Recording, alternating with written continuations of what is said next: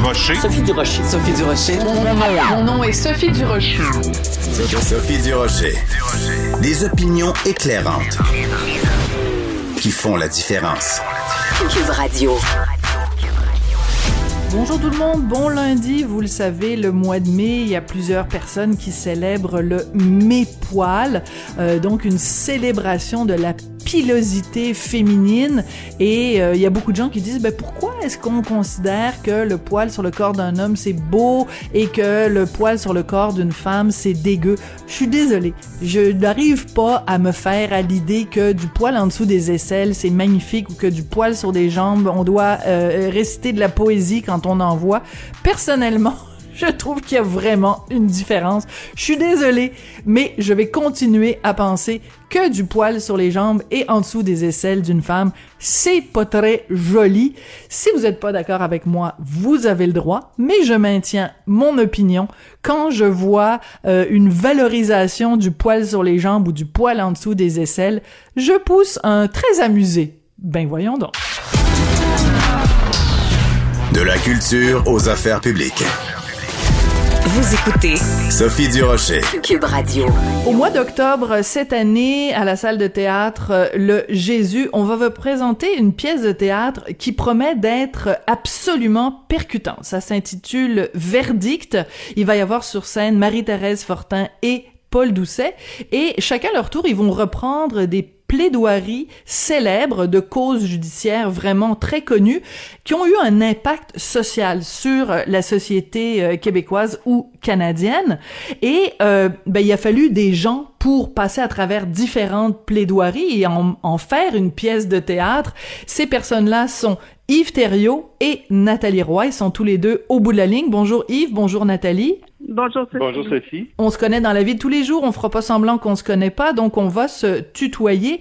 Yves et Nathalie, comment c'est né cette idée-là d'adapter, parce que c'est une adaptation d'une pièce de théâtre, comment c'est né ce- cet intérêt-là pour les plaidoiries célèbres? En fait, Ben, en l'idée fait, vient de Luce et Lucie Roson, euh, qui euh, sont euh, les agents doubles. Ce sont deux productrices euh, qui produisent des pièces de théâtre. Et euh, elles ont suggéré de faire ça euh, au Québec avec des plaidoiries célèbres. Et comme Yves et moi, on est dans la vie des journalistes des journalistes qui s'intéressent beaucoup aux affaires criminelles euh, et qu'on les- et qu'on connaît Luce et Lucie euh, dans la vie, euh, elles nous ont suggéré de prendre cette idée-là et de travailler avec elles sur ce projet-là. Alors, c'est un peu comme ça que le projet est né. Alors Yves Et euh, Yves et Nathalie, donc vous êtes, vous voulez le dire, vous êtes tous les deux, vous avez euh, donc vous êtes des journalistes à la base, documentaristes. Yves aussi, t'as écrit des livres sur le système pénitentiaire, euh, donc euh, tous dehors. Euh, donc vous vous avez une connaissance vraiment non seulement du euh, du, du processus d'un- d'un procès, mais de tout ce qui est criminalité. Donc ça vous donne un avantage certain quand même. Oui, ben à l'époque où, où on a commencé à travailler sur le projet, euh, moi, je, je, euh, je produisais une série qui s'intitule Les coulisses du palais, Oui. euh, qui, était, qui était diffusée à l'époque à Canal D et où on, on montrait un peu le fonctionnement de l'appareil judiciaire de l'intérieur et on avait obtenu des, autorisations exceptionnelles de mettre les caméras dans les salles de cours, de d'avoir accès aux aires réservées euh, pour faire des entrevues avec les juges et d'autres officiers de justice. Donc, c'est vrai que au cours des dernières années, je me suis beaucoup intéressé euh, à tout ce qui touche euh, le système judiciaire. Et aussi, euh, Na- Nathalie et moi, on, on a euh, créé ou Nathalie a réalisé des séries policières aussi. Donc, on baigne là-dedans depuis, des années. Et donc, c'est comme ça que les, productrices nous ont approchés. Et notre travail, nous, consistait à identifier ces plaidoiries et de- d'en, retrouver les textes parce que c'est Sophie, une plaidoirie, ça peut durer, euh, dépendant des avocats, deux heures, trois heures, même dans certains cas, deux jours, trois jours. Wow. Euh, nous, notre travail consistait à, à ramener ces, tex- ces, ces textes-là, des, des plaidoiries, à des textes plus courts de 10, 12, 14 minutes, en conservant l'essence des textes et, et, et l'essence des arguments aussi. Et, et Nathalie pourra préciser euh, un peu le, le genre de, de plaidoirie qu'on a qu'on a essayé de, de trouver là, pour, euh, pour meubler ce spectacle-là. Vas-y, Nathalie. Oui, ben en fait, ce que je trouvais intéressant aussi de cette idée-là, c'est qu'à travers ces plaidoiries-là, on visite l'histoire du Québec. Hum. Euh, on prend des plaidoiries qui ont un sens, qui ont eu un impact sur la société, comme tu l'as dit. Euh, donc, par exemple, l'affaire Henry Morgan Taylor. On sait que Oui. ce médecin, euh, dans les années 70, euh, a été poursuivi à la cour pour faire des avortements. Et nous, on a pris la plaidoirie de l'avocat qui défendait Morgan Taylor. Donc, à travers sa plaidoirie, donc à travers une petite histoire, parce que la plaidoirie est articulée autour d'une femme qui a reçu les services du docteur Morgan Taylor. Donc, à travers cette histoire-là, on connaît l'histoire de l'avortement, comment c'est arrivé au Québec, le droit des femmes à l'avortement.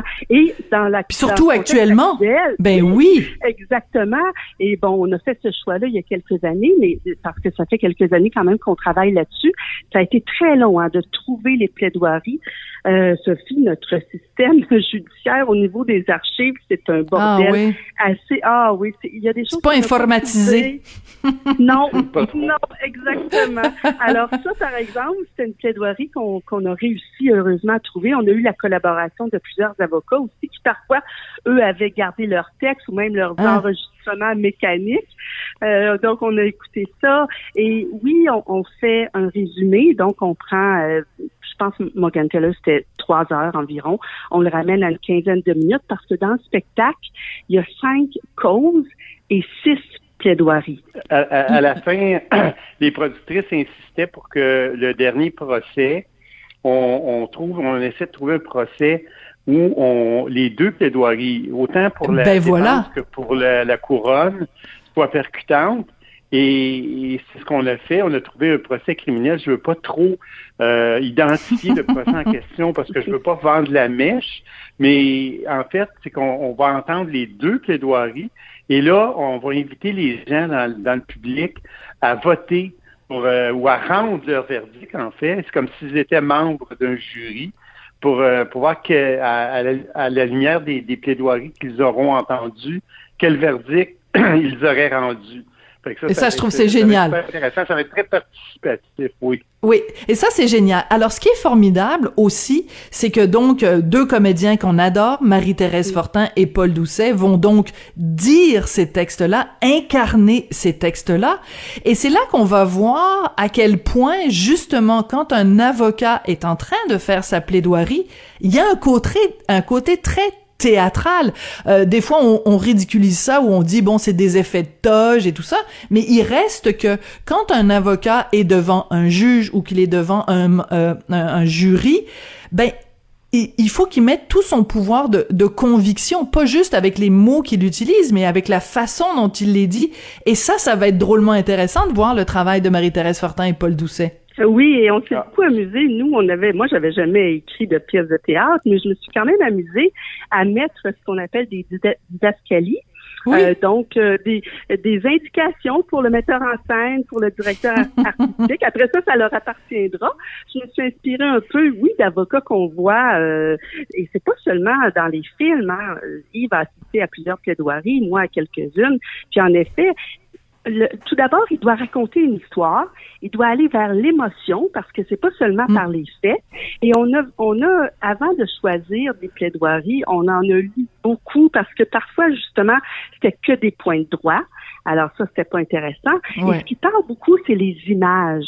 C'est quand l'avocat est capable d'imager euh, une idée, par exemple, ou de faire en sorte que, là, ça va être le, télé, le, le spectateur, mais ou, ou ça peut être les jurés, comprennent par une comparaison, par une métaphore, euh, parce qu'il n'y a pas, quand il y a une plaidoirie, il n'y a pas de photo, euh, il n'y a rien de ça. là. C'est que l'oral. Alors, euh, ça, ça va permettre. En tout cas, j'ai bien hâte de voir comment ils vont euh, faire la mise en scène parce qu'il y a plein, plein, plein de possibilités finalement. Mais est-ce que tu dis, tu dis des, choses extrêmement importantes, Nathalie? Tu parles de, évidemment de l'émotion et tout ça. Et en même temps, la force d'une plaidoirie, c'est sa force d'argumentaire. C'est que des fois, quand on écoute des grands avocats, on se dit, oh mon Dieu, il a réussi à synthétiser, parce que c'est à la fin, évidemment, du, du, du procès, le moment de la plaidoirie, de résumer peut-être des fois des, des jours et des jours d'interrogatoire, de preuves, de résumer ça en une phrase avec un argument parce que c'est convaincre c'est pas juste avec des émotions c'est des arguments donc il y a certains euh, dans dans le tri que vous avez fait il fallait trouver des avocats qui utilisaient des bons arguments euh, Yves. Oui. Oui. Oui puis il y a des, des plaidoiries qu'on aurait aimé incorporer au spectacle mais qui étaient difficiles à résumer parce que ouais. euh, évidemment il est dans leur dans leur plaidoirie tu l'as bien dit Sophie les les avocats doivent reprendre le, le, les faits donc le récit de, de ce qui s'est passé, de ce qui s'est dit dans les témoignages qui ont été entendus pendant le procès. Et donc, euh, ça prend un certain temps. Et si, on, si le, le, spectateur n'a pas assisté au procès, on peut lui faire un, un genre de résumé des faits avant le comédien commence sa plaidoirie. Mais dans certains cas, c'était trop long, c'était trop compliqué. On n'aurait pas compris un peu pourquoi l'avocat le, invoquait ces arguments-là. Fait qu'il y a des malheureusement des, des procès qu'on a dû mettre de côté. Euh, il y en a d'autres qu'on qu souhaitait faire parce que on souhaitait, par exemple, avoir euh, une cause où un avocat défendait l'indéfendable, par exemple, parce que ça fait partie Hmm. du travail des avocats. bien sûr Et les criminalistes beaucoup. Oui, tout à fait. Et on a cherché beaucoup la plaidoirie de Maître Guy Bertrand dans le procès de Léon Muguzera. Tu te rappelles ce, ce oui cet animateur de radio rwandais là, qui avait incité les gens au génocide, puis qui, qui, qui s'est réfugié au Québec. Puis il y a eu des années de, de, de procédures parce qu'il ne voulait pas être extradé. Et, et, et malheureusement, euh, un peu à cause de l'état de, de, nos archives, mais aussi à cause de la pandémie faisait en sorte qu'on n'avait pas accès ah, à archives. On n'a jamais pu retrouver le texte de cette de cette plaidoirie. Mais on en a d'autres qui sont super intéressantes, comme ah oui, exemple, oui, je suis pas inquiète. Euh, oui. La plaidoirie de, de maître euh, Anne-France Goldwater dans le, dans le, au début des années 2000, il y avait eu un procès pour le, le droit des au mariage des conjoints de même sexe. Alors c'est une cause qui a fait époque. Et, c'est des, des causes comme ça là, qui, ont, qui ont marqué un peu l'histoire et l'évolution sociale de, de, de, québécoise.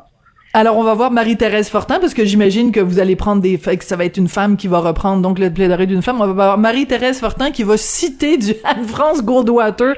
Ça, c'est drôlement intéressant, parce que tu as oublié de mentionner, parmi toutes tes expériences dans le domaine judiciaire, aussi, euh, tu as travaillé, bien sûr, sur euh, l'arbitre avec, euh, avec Anne-France, avec Maître Goldwater. Parmi les sujets qui sont abordés, c'est vraiment extrêmement intéressant. Tu viens de le mentionner, Yves, euh, le, le, droit de bon, le droit au mariage gay. On a parlé tout à l'heure euh, avec Nathalie de la légalisation de l'avortement.